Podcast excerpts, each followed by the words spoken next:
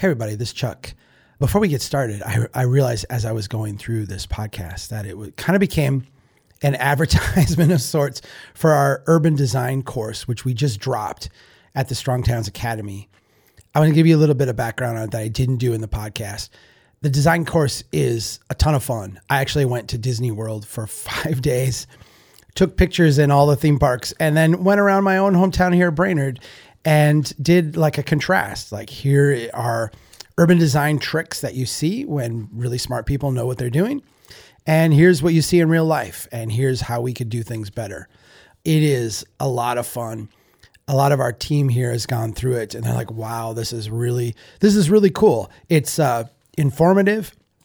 It is 101. It's like for a design. It's it's not like a professional level urban design course. It's really like urban design for hacks I think there's 41 lessons. Here's like 41 things you can do that are really relatively easy that can make your city a lot better. Go to academy.strongtowns.org uh, for that course and all the other courses we put together in the Strong Towns Academy series. Uh, if you are interested in learning how to build a strong town, uh, we set up this uh, series of courses for you. Thanks, everybody. You're listening to the Strong Towns Podcast. Hey,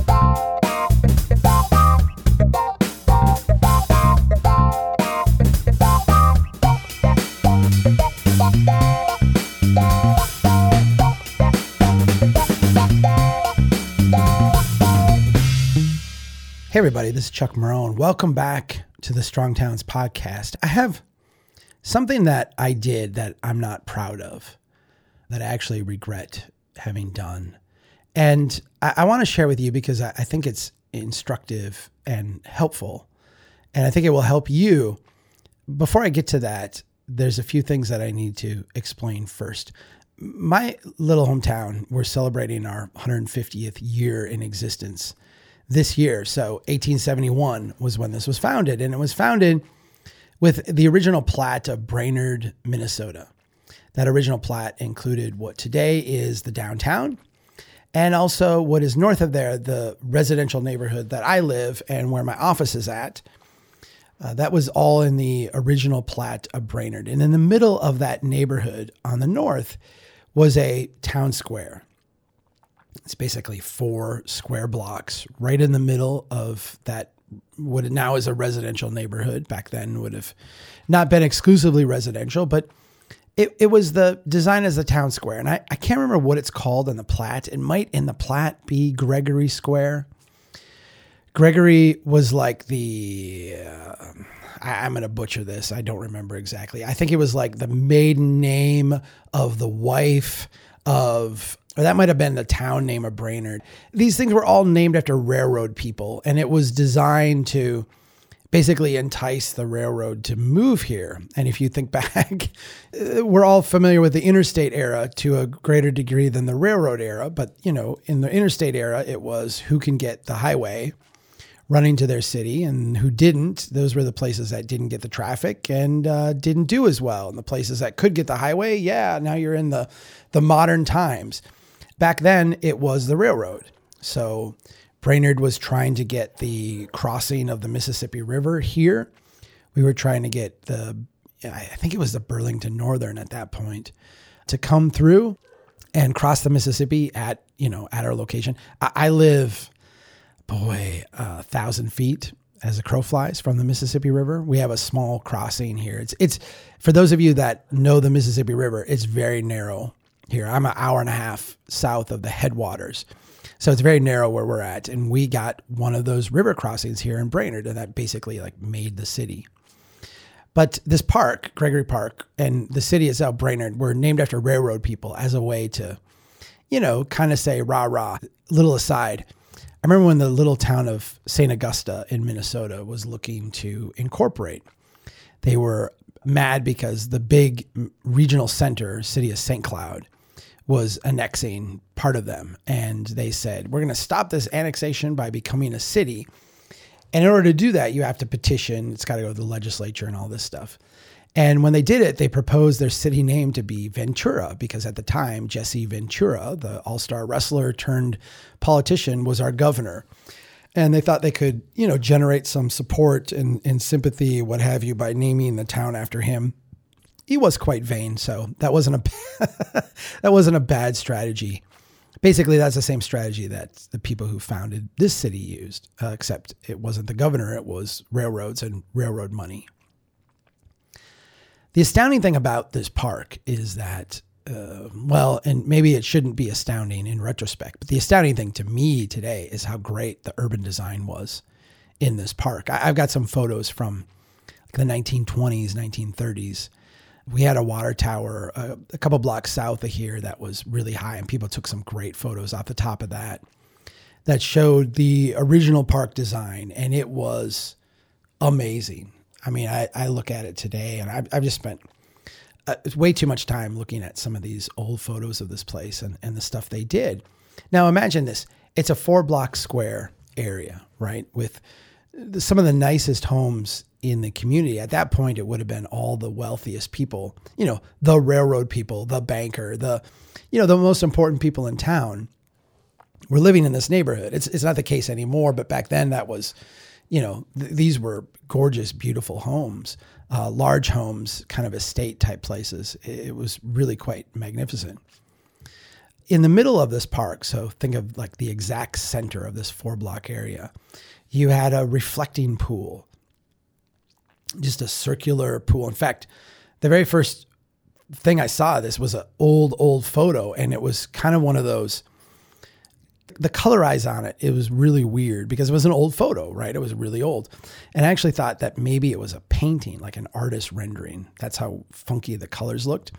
It wasn't an artist rendering, it was an actual, like, real thing. It was the reflecting pool in the center of this park.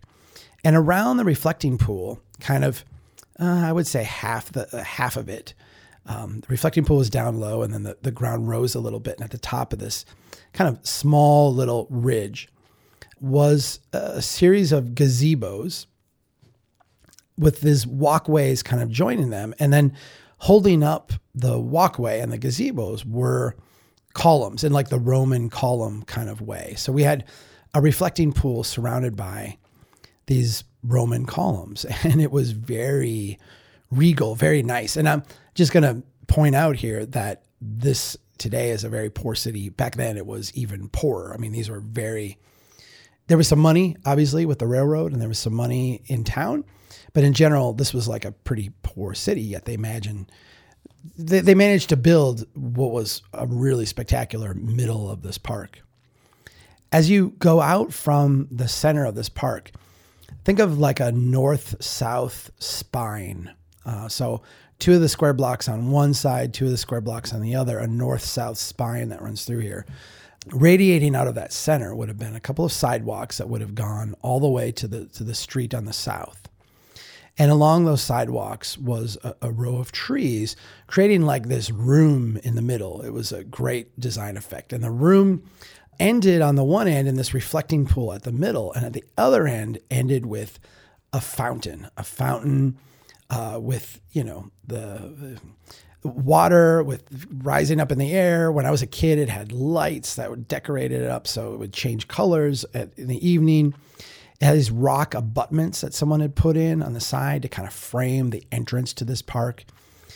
I, this was grand. I mean, this was really grand. And actually, as you continued then going south, there was two blocks until you reached what today is the the, the highway through the middle of town. It would have been three blocks to the railroad and then like the core of the city.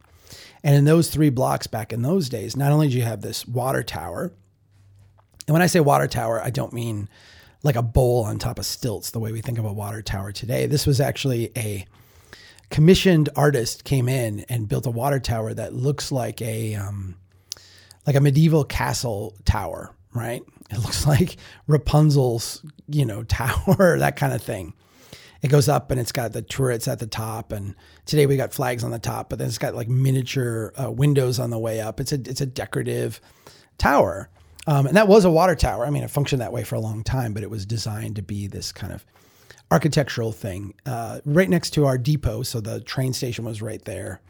You know, the old historic wood train station, all that was right there. And then right next to it was the, the core downtown, you know, the bank, the theaters, like all that stuff, hotels, everything was right there. And the street that ran between the fountain at the south end of the park and the core downtown was just gorgeous design itself. It had a, a median and the median had uh, some low trees so you could see down and see the fountain and all the stuff in the park and it, it, it, it kept that view corridor that ran through there.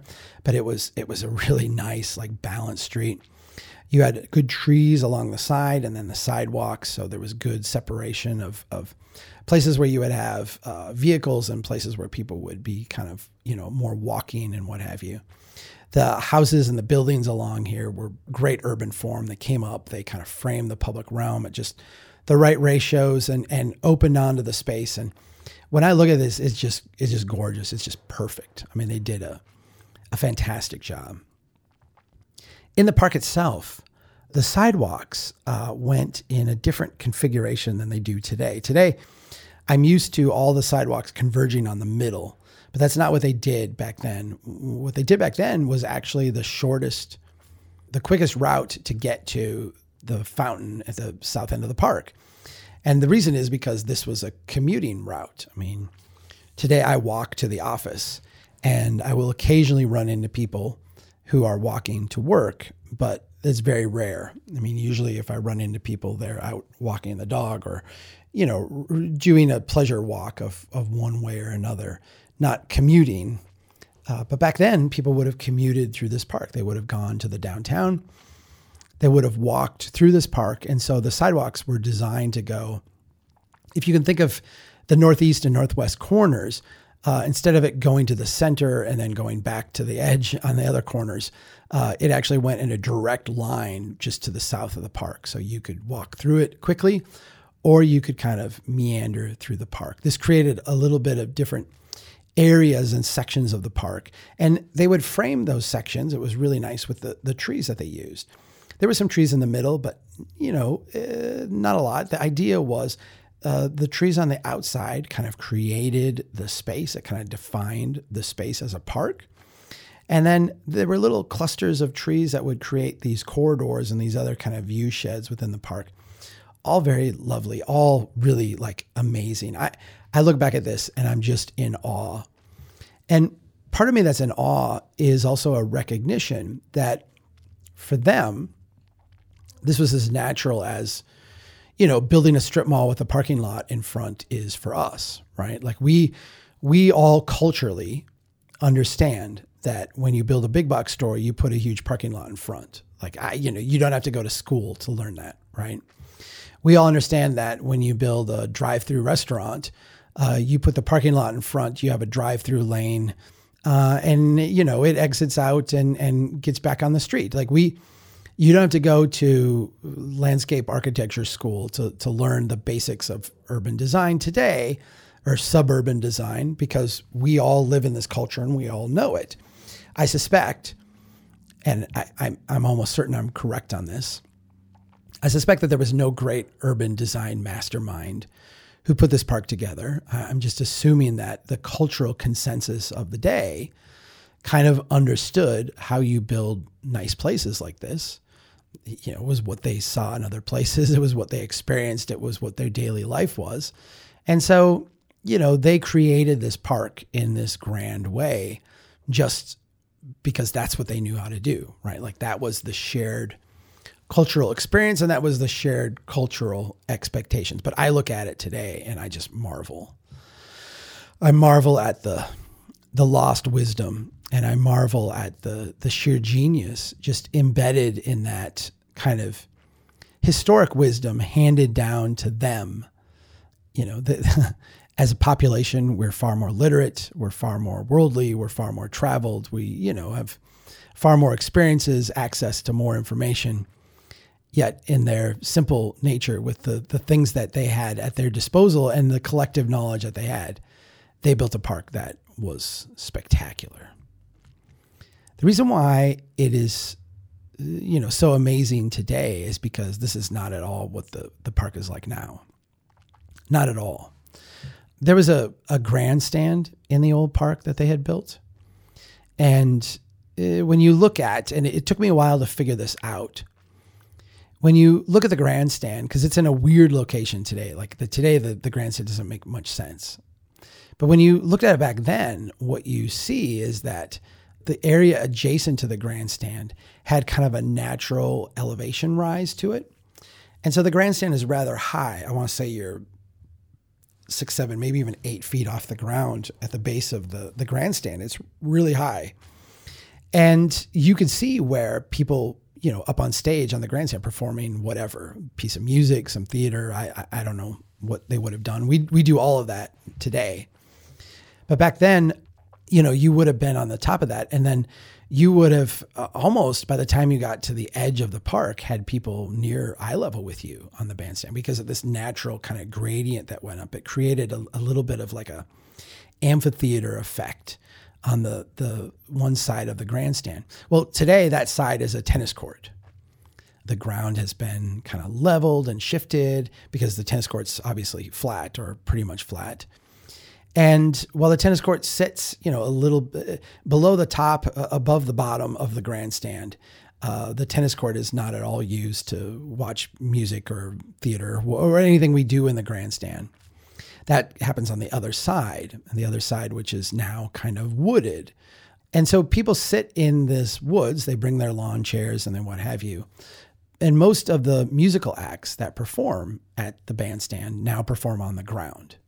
Um, it's actually kind of weird when someone goes up on the top and you're like, why? You feel very distant because it slopes downward from the bandstand in the back. And so when you sit there on the ground, not only are you looking up at these people, but you're looking up extra high because you know it's it, it, the ground's sloping. The further you're away, the, the higher up you have to arc your head to see. It's very awkward. But someone decided at one point that what this Mm, park needed was some tennis courts. And so they went out and I'm assuming, I don't know this for a fact, but I'm assuming they just picked like the open spot, the spot where they'd have to take down the fewest trees, which just happened to be like the nice part where people would sit and watch the, the, the music in the park. And they made that into the tennis courts. And then, you know, we can say, well, you go do the music on the other side, but it's, it, it doesn't, it doesn't feel right. It feels very awkward. And, and so awkward, in fact, that, you know, the band's set up on the ground now because it's really hard to interact with a crowd and play music when they're so distant and, and, and the, you know, the dynamic is so weird. There's also basketball courts there now too. And I kind of, I don't mind the basketball courts. It's actually come about in, in an okay way, but they're kind of tucked in this weird spot, not well maintained. But again, kind of throw off the balance of, of what is an otherwise, you know, was kind of a, a very nice town square has become this active, park now. I, I know there was a period of time where we thought, you know, what you do with parks is you make them active. You know, the neighboring suburban city has active parks with baseball diamonds and tennis courts and basketball courts and all this stuff. And we we needed that here too. Like that's people go to parks to recreate, not to, you know, have green space in the middle of the city. And so we need to put these things in. So there's two children's playground areas. Uh, again, they're kind of like randomly placed within the park. They don't have a lot of coherence to them in terms of the layout and design, but but they're there. And you know, when we had kids, they would go swing on the swing set. I don't think that they're they don't have value, but um, they're a little odd in terms of their placement and their size and their scale and their design and, and all that stuff. You you see this what I would call slow devolution of the park during the post war automobile era when the park became less about walking through and less about experiencing kind of passively as part of your neighborhood and more of an active place where you drive to and experience. We have nights where there's pickleball tournaments and nights where there's uh, tennis competitions and uh, nights where they have music in the park still. And on those nights, there's cars everywhere because everybody drives. That was obviously not the case 100 years ago when the park was laid out and designed in, in such a beautiful way.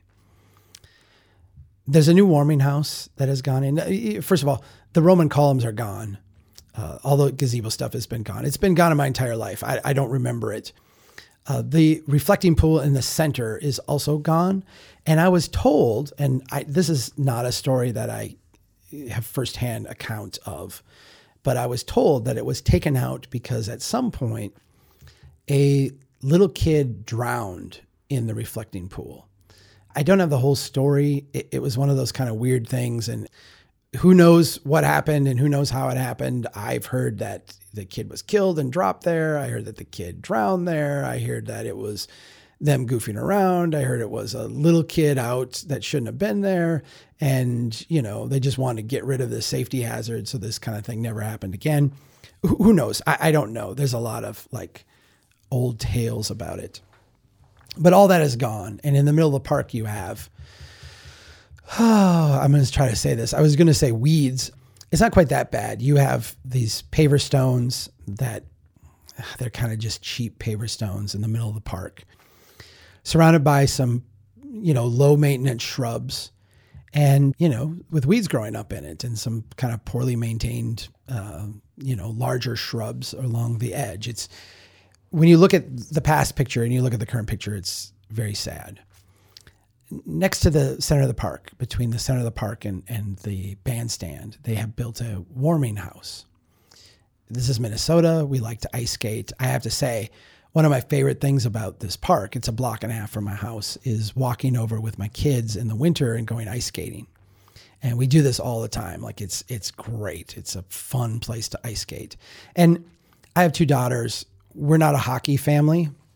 Uh, hockey families are a little bit different than us. We don't go over there with hockey sticks and stuff and, you know, what have you.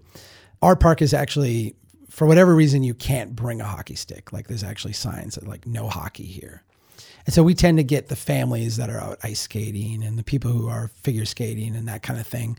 The hockey people have like five different places where they're invited to go and, and do serious hockey. And I know a lot of people who do that and they have a lot of fun. And I've gone over there too every now and then. I'm just not good at it. It's not what I do.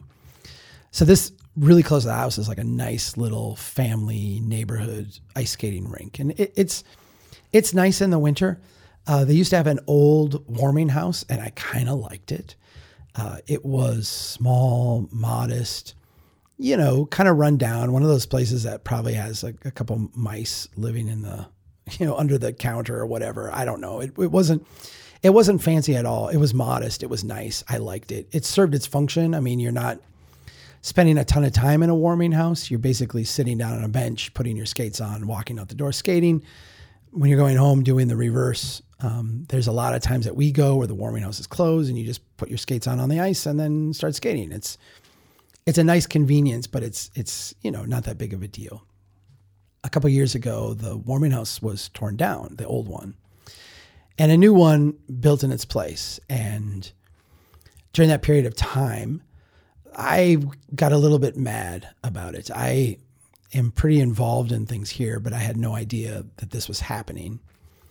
The building they built, I called it, you know, our little spec house. It looked like a suburban house. I mean, it's uh, a, I will say this, and I say this on my own volition, but you know the consensus from people in the neighborhood that I have spoken to is that this is a, an atrociously ugly building. And when you see the price tag for what the city spent on it, it's it's horrible. It just will make you sick to your stomach.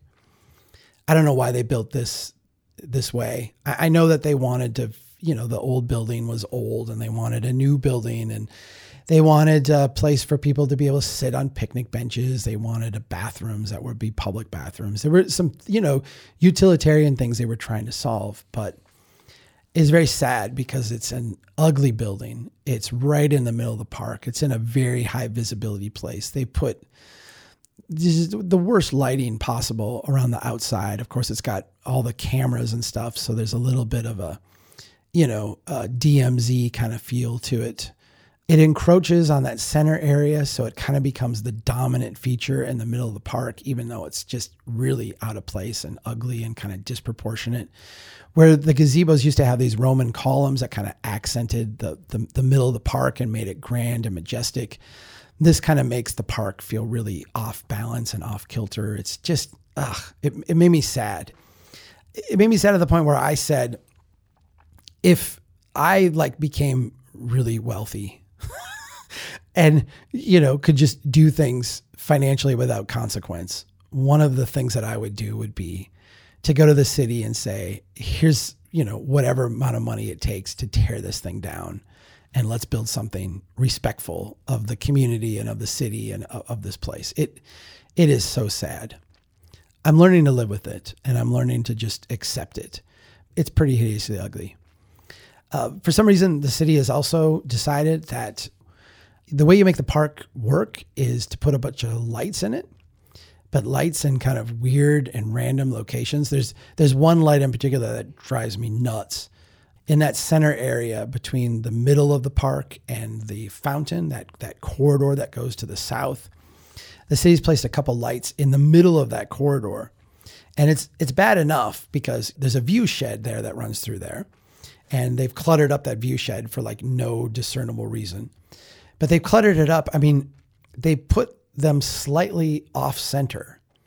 So it's a little bit like, you know, looking at like a human equivalent would be someone with like one eye a half inch higher than the other one, right? Like, no offense to people who, who, who don't have symmetrical faces. Very few people do, but like when there's grossly asymmetrical, it just there's something that feels a little bit off about it. I, I, I look at this and and it just looks off because it has this asymmetry to it that is just uh, not comforting. It, it it doesn't feel right, and you know, again, you can get used to these things over time. I have grown used to it. I think my neighbors have grown used to it. But it's one of these things that like really bothers me. And then they've just strewn lights kind of randomly in different places. And so you get these really bright areas and then you get these deep shadows. And then you get these really bright areas and then you get these deep shadows. And it, it it makes the experience of being in the park this alternate of being, you know, blinded and then, you know, having like the deep shadow next to you that is kind of, you know, spooky and, and what have you. Uh, completely unnecessary. Again, waste all kinds of money on electricity that is not benefiting anyone.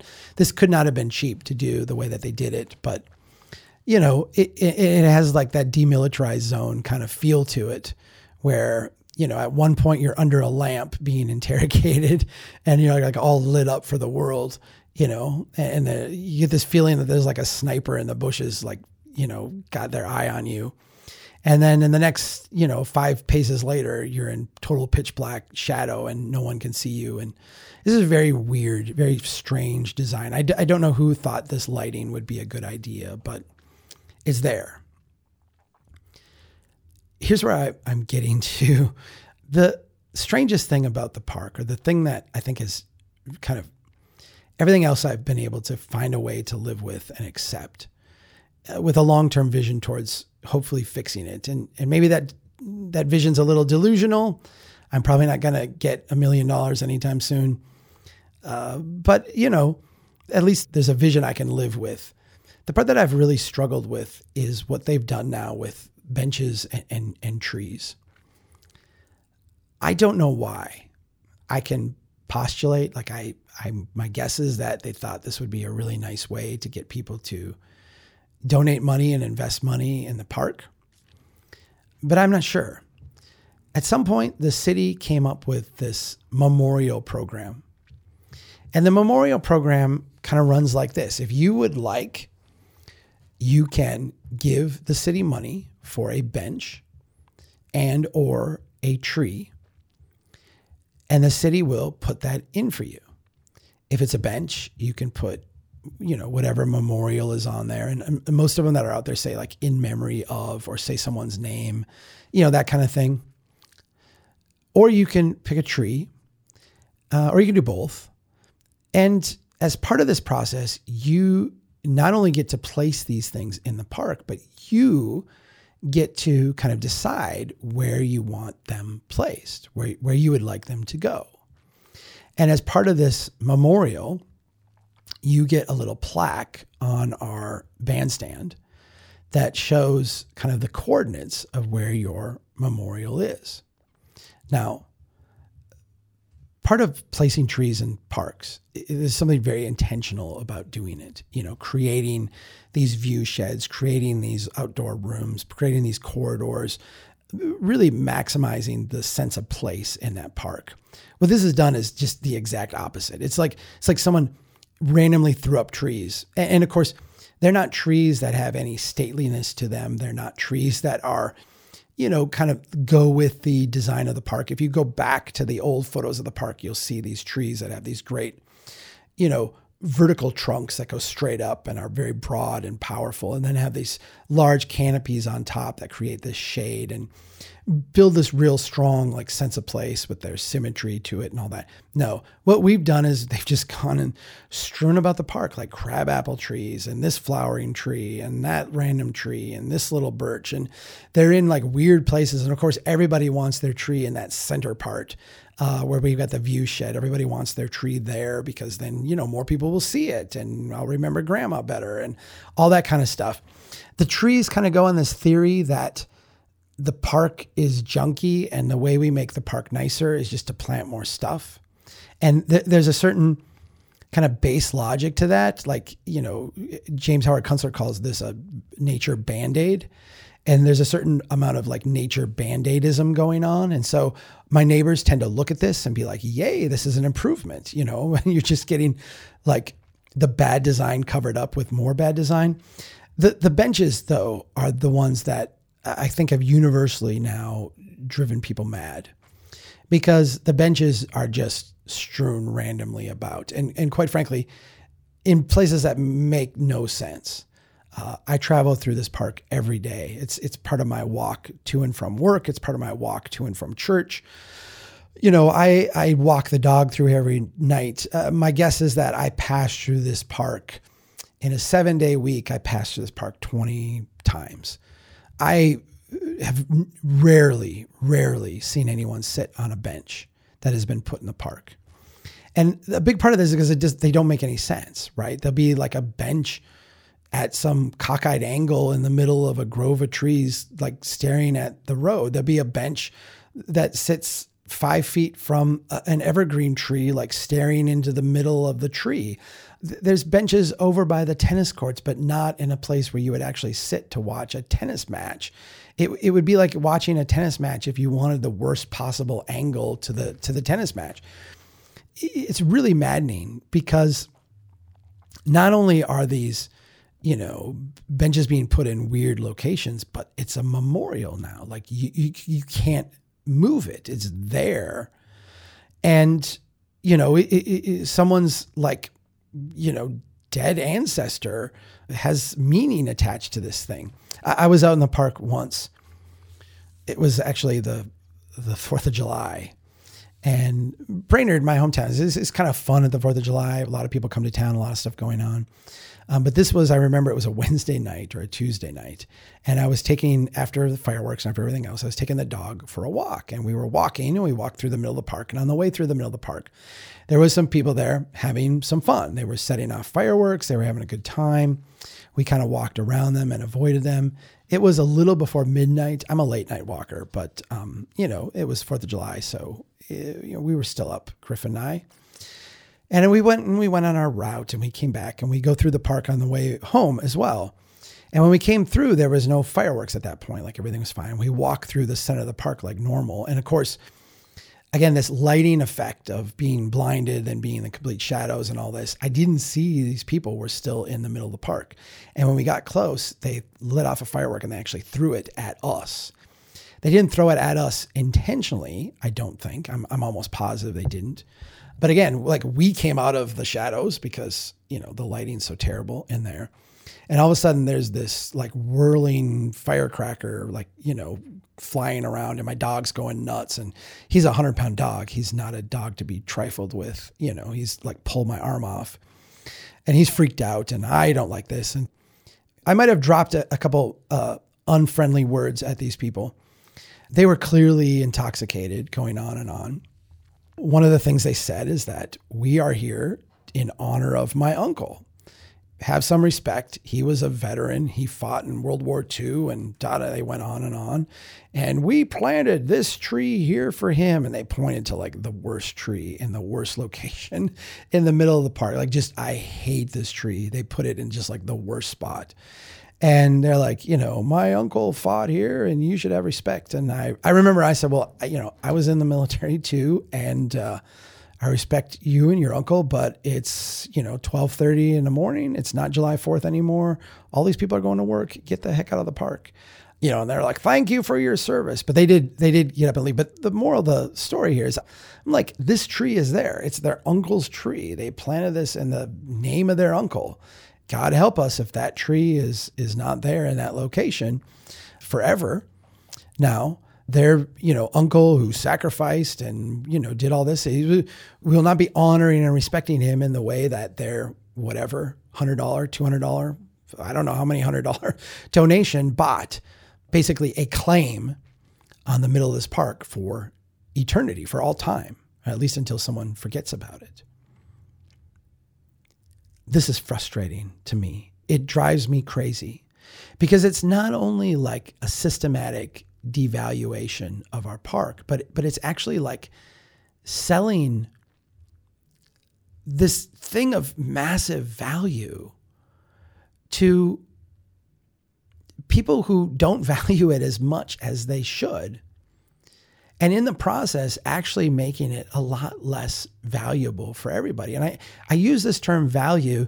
I am thinking in my mind money to a degree, but I'm also equating money with just the experience of the place. This park was designed to be a wealth generating machine for all the neighborhood, for the entire area. It was designed to be a wealth generating machine because it was a beautiful, gorgeous park to live next to, to experience, to be part of.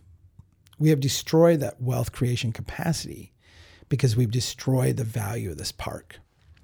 And the people who are managing it and running it now have no clue what they're doing. And they're systematically, with good intentions, I'm, I'm not denying their intentions, but without understanding what they're doing, they are systematically devaluing this park, lessening the experience, making it a worse place for people to be. So now we're going to get to the part where I screwed up. I've been working with my neighbors to try to do a better job here, try to fix up some of these parks, to try to change some of these policies, to try to, to kind of turn the corner and, and start to make some progress. And a lot of that is is just building relationships with people right? It, it's not, it doesn't have anything to do with urban design. It doesn't have anything to do with good park design. It doesn't have anything to do with planting trees or putting out benches. It, it has to do with building relationships. And I'm going to make an acknowledgement here. I'm not the best at that. I tend to not be patient enough. I tend to not be considerate enough. I tend to feel like I know more and um, and maybe I do. You know, this is actually my realm of expertise, and so I, I, do feel like I know a lot. But I tend to not have enough patience with people who don't or people who see things differently. And, you know, I would argue that a lot of this is not about aesthetics. I think that's one of the pushbacks for the people who designed the uh, the the the new warming house in the center of the park. They will say, "Well, Chuck, you just don't like our aesthetics." And there's a little bit of Ann Sussman that comes out in me, and it's like, yeah, neither does you know human history. Like you know m- like m- most humans who look at this are not going to say wow nice building. And i can show you you know a hundred buildings that most people will say that in. There is a certain vernacular that is appealing to almost universally. And then there's a certain vernacular that you know does not have that so some of this is about aesthetics but a lot of it is is not and i think i have not been you know, patient enough or understanding enough or able to communicate in the way that I would like to. I'm getting better. I'm working at it. I've been working at it for a number of years now. I, I feel like I'm making some progress, but it's been a lot about humbling myself and a lot about patience. And, and that is, that is hard. I'm, I'm going to acknowledge up front. We talk about that a lot, but it is hard. So the other night I'm up for a walk and I did not have my glasses on. I'm uh, nearsighted, so I have I have trouble seeing things far away. I'm walking through the park with Gryffindor, the dog, and I can see this uh, orange fence on the other side of the park, this orange area, and I'm I'm like, what you know what what happened here? Did, did, did something go wrong? Did they is there a stump they're taking? Like what what happened here? And as i got closer and closer to it i started to recognize what it was. And i started to actually say out loud no no please no no. I was just so upset because here in what could fathomably be like the worst location in the park is another bench. Right in that middle of that view shed, that that one like corridor where there should be nothing, where you can see from the downtown to the center of the park, and there's a fountain in the middle and the U.S. flag, and it's a really great view shed. They've put two really junky benches right there in the middle, and we have been trying, we, me, and some other people have been nudging and trying to get people to recognize that we could move these benches to the side. I've explained that it's a little bit like putting the furniture in the middle of your room and have it face outwards as opposed to putting furniture on the edge of your room and have it face in. I think people are starting to grasp it. People are starting to get it. Certainly, the neighborhood group is starting to, to get on this. We actually came up with a plan this spring to relocate some of these benches to a, what I would call a more respectful place, a, a more logical place, a place where you create some symmetry and some power and actually make some uses room, a place where people would actually use the bench as opposed to now where they just sit there and, and nobody uses them. And you know, we were getting ready to go through kind of the the work of going out and meeting with families whose memorial these benches were and having a conversation with them about the possibility of, of moving their bench to a different location. Now, here is a third bench, brand new, put in in the, the worst possible place. Just terrible place. I got mad. And at 11 at night, I took a photo of this bench. It was maybe like 10:30. I took a photo of this bench and I posted it on Facebook to our neighborhood group and I just said, "Why? Why? Why? Why? Why are we doing things like this? What is the meaning of this? Who is in charge? Why does this keep happening?" This is horrible. It's a terrible bench. It's in a terrible location. It's disrespectful to everyone. Who in their right mind would allow this to continue to happen. How do we stop this? I went on my walk. I finished up, got home. My wife is sitting there, and she is my conscience. She is a, a beautiful, wonderful person. I, if the times that I have screwed up most of my life have been the times I have not listened to her, and she said, You need to change that. I'm like, what? What are you talking about? And she goes, you need to change the thing you posted on Facebook. It's it was it was mean. It was not nice, and you were you are not going to be successful doing what you're doing if you talk like that. If you if you go off the handle like that. And I was mad. I mean, I wasn't mad at her per se, but I was I was angry and I was upset. And I'm like, well, if a few people are upset, a few people are upset, you know, like they'll grow up. You know, let's let's fix this. Like people should be upset. People should be ticked off. But you don't get far not listening to my wife. She's very smart. She's very insightful. She knows me. She knows our neighbors. So I went down and I rethought it and I, I rewrote it and I tried to make it a, a, little bit nicer. I'm sad that this keeps happening. I'm sad that the people who are investing in these memorials are, are not having them go in places where we all can celebrate them. I'm sorry that the people that are doing this uh, are putting them in places that are not respectful to the neighborhood and to the community. And, and I would like to work with people to help fix this situation. And, you know, uh, a bunch of my neighbors spoke up and said, yes, we'd like to help. And we're going to put together a group that's going to do that. But the next morning, I had an interaction then with the city. Let me get to the bottom of this because I know who it was before, and that person is gone. And I kind of thought the program would die with that person retiring and moving on. They were intransigent about it not dying. And now they're gone. And I thought this this program's going to end because everybody hates it and everybody knows it shouldn't be happening. But no, it happened again. So I contacted the city and I said, who who is now responsible? And I found out who it was. It was a, a guy I know very well, a guy I've worked with there in some of my volunteer capacity. He's a nice man. And he said, Look, I, I knew this was going to cause problems, but, you know, we still have this program. And like, what are we supposed to do? They came in and donated the money and said where he wanted the bench and they're putting in a tree too. And it's, it's all going to go in. And like, what do you want me to do? And, you know, my reaction was to, to get mad, to get angry. And I'm like, you know, I want you to stop this, like, stop it.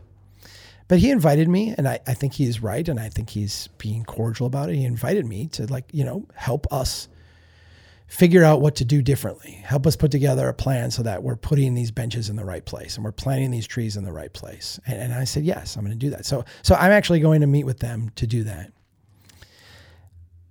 But he emailed me later and he said, you know, I went out there to take out the fence because the, the, the little orange snow fence was around it to keep people from sitting on the bench because the bench is in concrete in the ground and the concrete had to dry.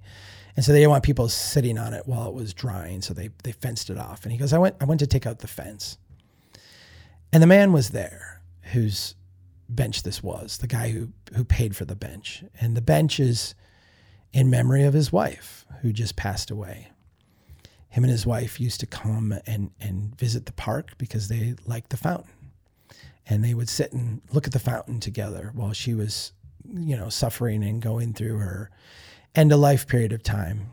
And so he wanted to have this bench, not only to memorialize her, but to have a place where they could go out, or he could go out and, and think of her and sit and, and watch the fountain. And my friend at City Hall said, you know, he went out there to to get the fence, and the guy was there, and he was in tears, um, you know, looking at this bench that he had put out here, and and in his wife's name, you know, her name was on it in memory of a memorial of, and uh, you know, obviously, there's a very emotional thing for him. I I can't fathom. I can't relate. I, I, don't know what I would do if, if I were in a, a similar situation of, of heartbreak. It just reinforced to me that all of this, all of this is about people. At the end of the day, it's all about people. I, I absolutely hate this bench. I hate where it's placed. I, I hate the design of the bench. They're uncomfortable. You can't sit well on them. They're, they're just, they're terrible benches. I don't know whose idea this was. I hate the whole thing. But I love the love that comes with it, right? I deeply admire th- the love that has gone into placing these things out there. I, I hate the tree location. I, I hate this group of drunk people in the middle of my park throwing fireworks at my dog and being obnoxious jerks on the 4th of July. But I love the joy, right? I love the joy of of going out and remembering someone you cared about. I, I, I love the uh, the reverence and the respect for people who've served the country and, and sacrificed. I, I admire the way that people remember others in ways that are dignified in a lot of ways, I'm an obstacle here, right? And I recognize that, you know, my approach, when my approach starts and ends with frustration and anger and, uh, you know, know it all kind of attitude, when, when, when my approach uh, starts from a place of, you know, why are you doing something so stupid out here? I am just completely ineffective and I can be the smartest person and I can be the guy who knows what to do and I can have a great vision. And no one is ever, ever, ever going to hear it. It's all about relationships, it's all about people, it's all about figuring out how we make this work. We just finished this urban design course, and man, I had a ton of fun doing it as part of the Strong Towns Academy, and you can go to academy.strongtowns.org and see this. We put together these different courses. We started this at the beginning of the pandemic, and I, I went through and did the transportation course. It wound up to be way longer than I thought it was going to be, but it's it's pretty awesome. Like I'm really proud of it. I've gone through now and done the urban design course, and wow, did it turn out way better than I, I thought it would. I went around my hometown and I took photos of different things, took videos of different urban design challenges. And then I spent a week at Disney World And I went around the different parks and resorts and took photos of great urban design. I recognize that Disney World is not a real place in the sense that, you know, people live there and, and stuff. Um, but it is a place of great urban design. It's a place where people really get urban design. They care about designing places for people. They spend a great deal of time and energy thinking this through. And so what I did is I set up, I think there's like 41 lessons, something like this, contrasting a real place, uh, a place that is atrophied, a place where we've forgotten like basic design principles, my hometown, and compare that to a place where they've they've tried to recapture that knowledge, recapture that set of skills. I say right at the top, this is not like a, college course in urban design. This is like a 101 hack course designed to get you like the the the basics that you need to to not screw things up too badly, right? To, to start making a decent place. So you talk about how to frame streets, how to use trees correctly, how what the difference between a framing tree and a uh, you know a, a, landmark kind of tree is, how to uh, create view sheds, um, what to do with your utility boxes, how to handle stormwater. There's all these like basic 101 urban design things that are just foreign concepts to us. And I, we put this course together and when I got done, I, I was really, really proud of it. But I was kind of ashamed to share it with my neighbors um, because it is like, here's every bad thing we've done in Brainerd. Here's every way we've screwed this up and, and, and messed this up. And I've always thought that, like, you know, the things we've done wrong here in Brainerd, when I talk about them, when I bring them up, when I share them with you, it is so, in a sense, like everybody else learns from our mistakes.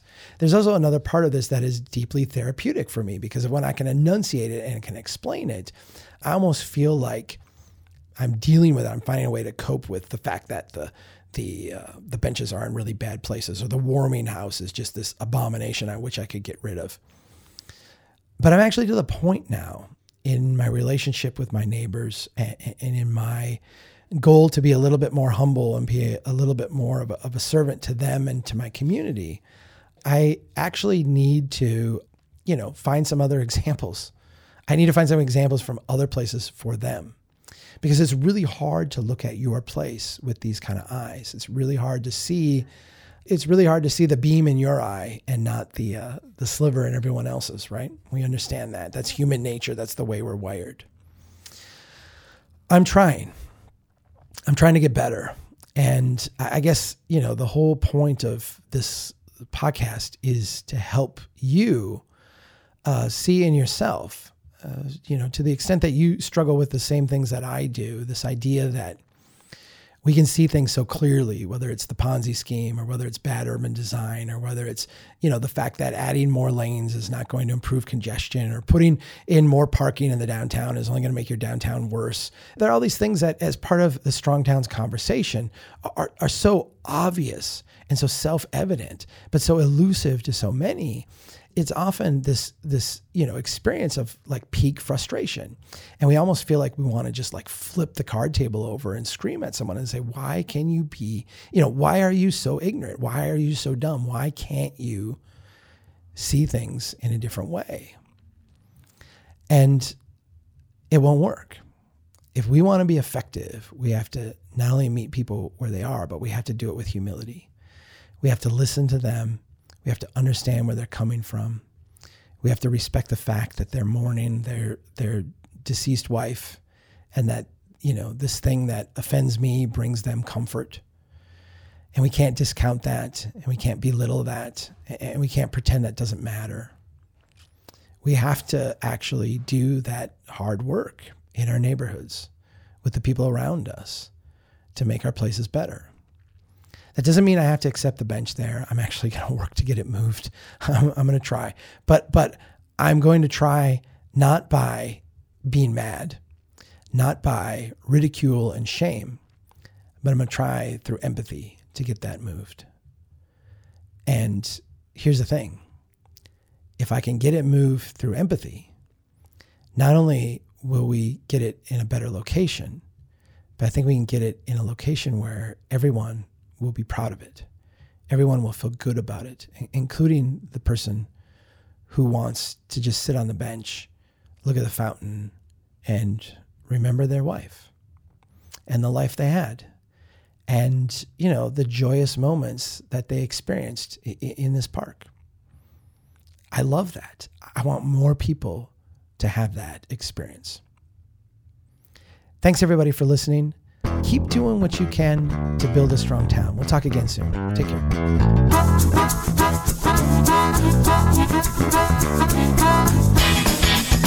Taking risk is a necessity to becoming rich. It's also a necessity to going bankrupt. Bill, Bill, Bill, Bill. That's the start. They know that America's one big pothole right now. Just to echo what you said, there are no silver bullet solutions. Chuck Marohn, this has been fascinating. Move back the city! The window is not always open, but if nobody's pushing, then once the window opens, there'll be no chance to go through. I like you. I like your vision of the, of the world. The United Nations Earth Summit, Agenda 21. Yeah.